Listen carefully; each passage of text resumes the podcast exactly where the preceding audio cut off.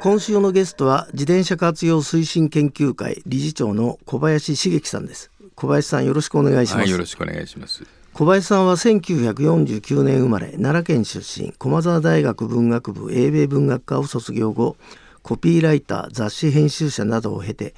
衆議院公設秘書や大臣秘書官など国会で20年間務めた後研究員として廃棄物バイオマスなど環境行政に関わられておりました。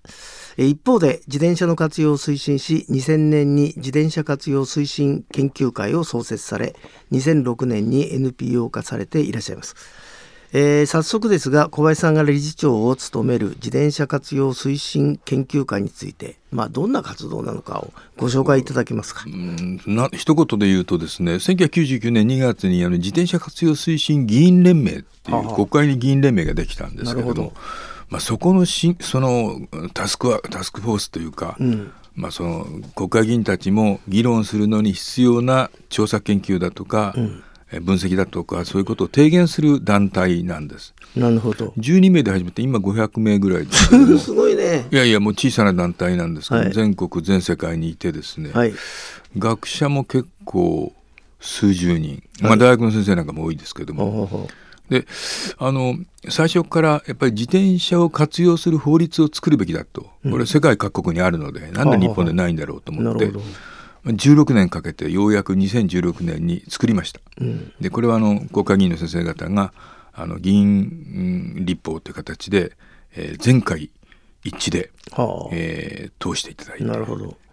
えー、13年前に実はご出演いただいたんですけども、はい、その時は放置自転車が問題になっていましたが現在その放置自転車の問題っていうのは随分変わったんです いや随分変わりました。あの当時で全国で20万台ぐらいまだ放置自転車があったんですけども、はい、昨年直近のデータで2万8000台。えー、これがね1981年がピークで98万8000台っていう約100万台あったんです、はい、全国に。はい。それはもうあのその後法律改正が行われて警察官しか取り締まりができなかったのをあの自治体ができるようになる、はい、自治体はやる限りはもうしょうがないから駐輪場作ろうってことになったんで、うん、まあ、だから駅前の放置自転車を片付けようということで、まあ、あの自治体が頑張って予算もつけてでついに2万8,000台になったんですが、はい、一方であのご存知のようにコロナもあってですね、えー、自転車で通勤したりする人たちが増えたんで駅に自転車を置いて電車に乗り換えるんじゃなくてそのままそのオフィスまで来ちゃう人も増えたわけですよ。はいはい、そうするとね、えー、この辺なんか少ないけどもやっぱりガードレールだとかあの立ち木だとか電信柱なんかに結びつけるようなつまり街角駐輪がちょっと増えてですね。これをちゃんとまあシステム化しないといけない時代に変わってきたということだと思いますね。J-Way ロハスタまあ、あの小林さん、今週末にフランスの低速交通まちづくりの取り組みをテーマにしたセミナーが、はい、あのあるそうですけど、ええ、ちょっと内容とあの概要を教えていただけますか？これはあの我々の仲間、まあ、あの広範囲にこうネットワークを持っている仲間たちがですねあのフランスの実情をちょっと調べに行って。はいで、まあ、ある意味でショックを受けて帰ってきてるんですけどもつまりフランスパリなんか特にそうですけども中心の中心街街の中ですね、はい、あの数本の幹線道路を除いて全部30キロ以下にしちゃってるわけですよ。はあ、で、まあ、簡単な話をするとあの例えば、えー、ダイアナさんが死んじゃったようなあのパリの真ん中を走ってる地下を通る高速道路みたいな、はいあれもだから自転車半分自転車道路になってあの時速30キロ以下にしちゃう。やっぱりその車の使い方を見直そうってことになって、うん、あとやっぱりあの人権主義っていうのがすごく進んで、うん、歩行者最優先ってことの考え方がきちっと出てきたわけですね。うん、歩行者とか自転車それからその車が交錯するようなところじゃ車の速度を落とせばいいじゃないかということはヨーロッパの都市ではもう当たり前になっていて、うん、えー、ロンドンの中心街とかアメリカだとシカゴの真ん中とか、うん、もう30キロ以下ってとこすごく多いですね。はあ、現実に事故すごい減ってるんですよ。なるほど。日本は東京なんかこれねどこでも4050で走れるってこれとんでもない時代遅れ。野蛮な野蛮な。国かもしれないですね。まああのこの、えー、セミナーには参加するには申し込みが必要なので,、締め切りは間もなく5月10日となっています、えー、番組ブログにリンクを貼っておきますのでご興味のある方はぜひお早めに、えー、5月12日金曜日、えー、15時から18時、ベルサールオナリモンタワーですか、はい、J-Way ロハスターまあ、自転車活用推進研究会ではその年の自転車重大ニュースを発表されてます、はい、ちなみに2022年に起きた自転車関連ニュースのちょっと小林さん上位を教えてください。あのトップはね、うん、やっぱりその警察庁は15年ぶりに自転車安全利用5則っていうのを見直してくれたんですよ、はい、昨年11月1日なんですけど、これあの2007年に最初にその5つのルールっていうのを提唱してやった時はあのやっぱり自転車は歩道を通ることもあるねっていうことを前提にしてたんですが、はい、今度 15, 15年ぶりに見直した時には、はい、もう歩道を通る前提の言葉が全部なくなって。なるほど。だから自転車はちゃんとその車両として、まあ、その歩道以外のところを通る。ということが原則になってますし、まあ、2番目になってきたのはそれに関連してですけど自転車の取り締まりが強化されたよっていうことが、はい、あの重大ニュースの2番目になってますね。はい、から全国であのサイクルトレインが増えてきました。これはあの小倉さんもご存知だと思うけど、はい、日本以外の国では普通にバスとか電車に自転車そのまま乗っけてるんですよ。はいところが日本はやっぱりそれがあの全部禁止されてるっていうことが長くありまして、はい、あの私鉄なんかでえー、あんまり儲からない路線でがら空きだから空気運ぶよりはいいだろうって言って自転車をそのまま乗っけてるところもいくつかあるんですけど、そういうのをちょっと、え増やしていこうと。うん、と例えば買い物行くのにそのちょっと離れた商店街いいとこいいものがあるからって言って電車にねそのままママチャリに乗っけてずっと駅次の駅で降りて、うん、で買い物してそのまままた帰ってこれるっていうと便利なはずなんで、うん、それはそうですね、うん、その日本でなんでできないかっていうのはねちょっといろいろ難しいことあるんです、であれですもんね。ウバウバ車をバスに乗っけてんだから同じことだよね。いやあの何の問題もないんです。世界中何の問題もないんだけどやっぱり日本はその辺が潔癖症なんでしょうね。なかなか違うことそれで今乗れるようになったんですか？えー、っとね今130本ぐらいのうん、あの路線がそういうことを実験的に始めてます。恒常的に始めてるところもあるんだけども、はい、まだ JR 関係が非常にそういうじゃ硬いですね。でもあれですよね。ここれだけ外国のお客さんが増えるとあの彼らの感覚だと当たり前だって。ねほっとくとトラブル起きちゃいますね。まあねちょっと日本のその自転車とか道路交通のルールがちょっと世界からいびつなんでね。なるほど。そこがまあいろいろ問題があるところですね。はい、小林さんはあと日本シェアサイクル協会これもお作りになったんですが、えー、これはどんな協会なんですか？日本もシェアサイクルいいんじゃないかと思って。あの、まあ、これちょっと放置自転車と絡むんだけどね、はい、つまり放置するってことはその駅に置いたりするからその放置することになるわけであって、はい、自転車ってもともとその23時間45分止まってる？っていうものなわけです、はい、使うのが15分とか20分だけなんで、はい、じゃあその使わない時間に他の人が使えるようなそのシステムがあった方がいいんじゃないかっていうんで1960年代にオランダでアムステルダムで最初に実験が行われて、はい、まあ、それは何回も失敗していくんですが。うん。21世紀になってやっぱり IT ICT が進んで、はい、ようやくその誰がいつどこで借りたか、うん、ど。こで返したかってこうつかめるようになったんで、はい、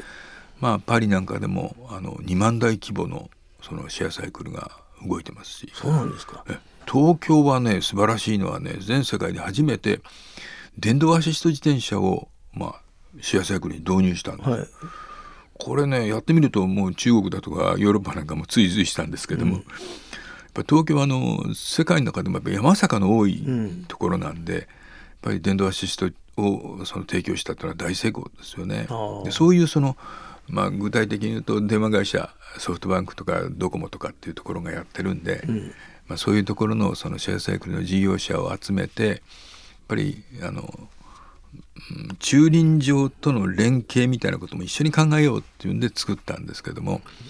えー、と5年やって僕は副会長この間降りて、はい、あのも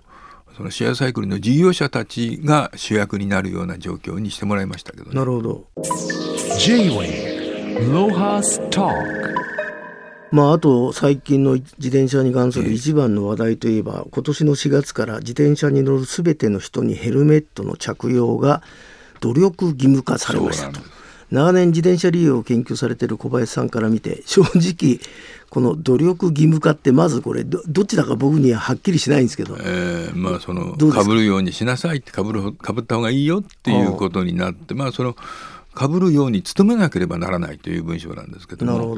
これねあの世界中でヘルメットの着用を法律で義務付けてるのはオーストラリアが代表的ですね。はい、でこの間うちの仲間がオーストラリアにいろいろ行って調べてきたんですけども、はい、ほとんど女性が自転車に乗ってません。ヘルメットを義務付けられたおかげでもう女性はあの自転車に乗るのをやめたということになってます。あそれあれですか？ヘルメットをつけにくいからですかね？やっぱりヘアスタイルが乱れるし頭も蒸れるし、まあ、髪の毛べちゃっとなっちゃうのが嫌だっていうのはあるでしょうね。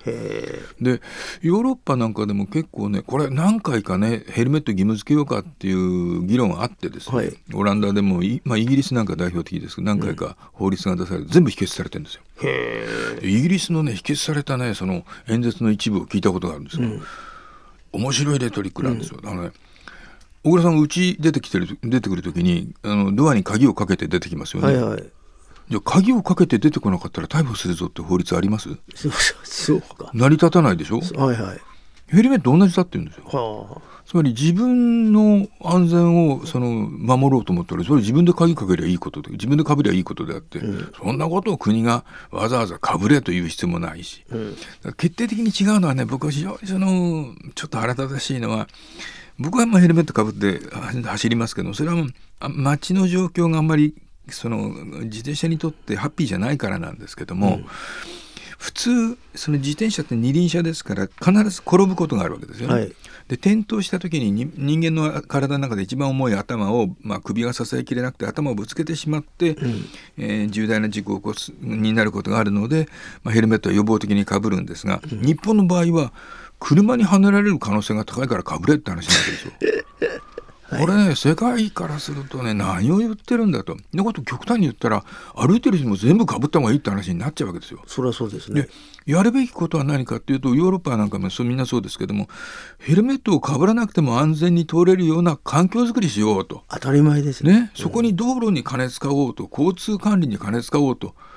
そういう教育もやっていこうってことに当たり前のことになってるんだけどそれがちょっと日本だと、まあ、ヘルメットかぶせておけば安全だからいいじゃないかっていうことになりかねないのが嫌ですね。まあまあ順番が全然違うぞっていうのはよく分かりましたけど、はい。はい、あの実際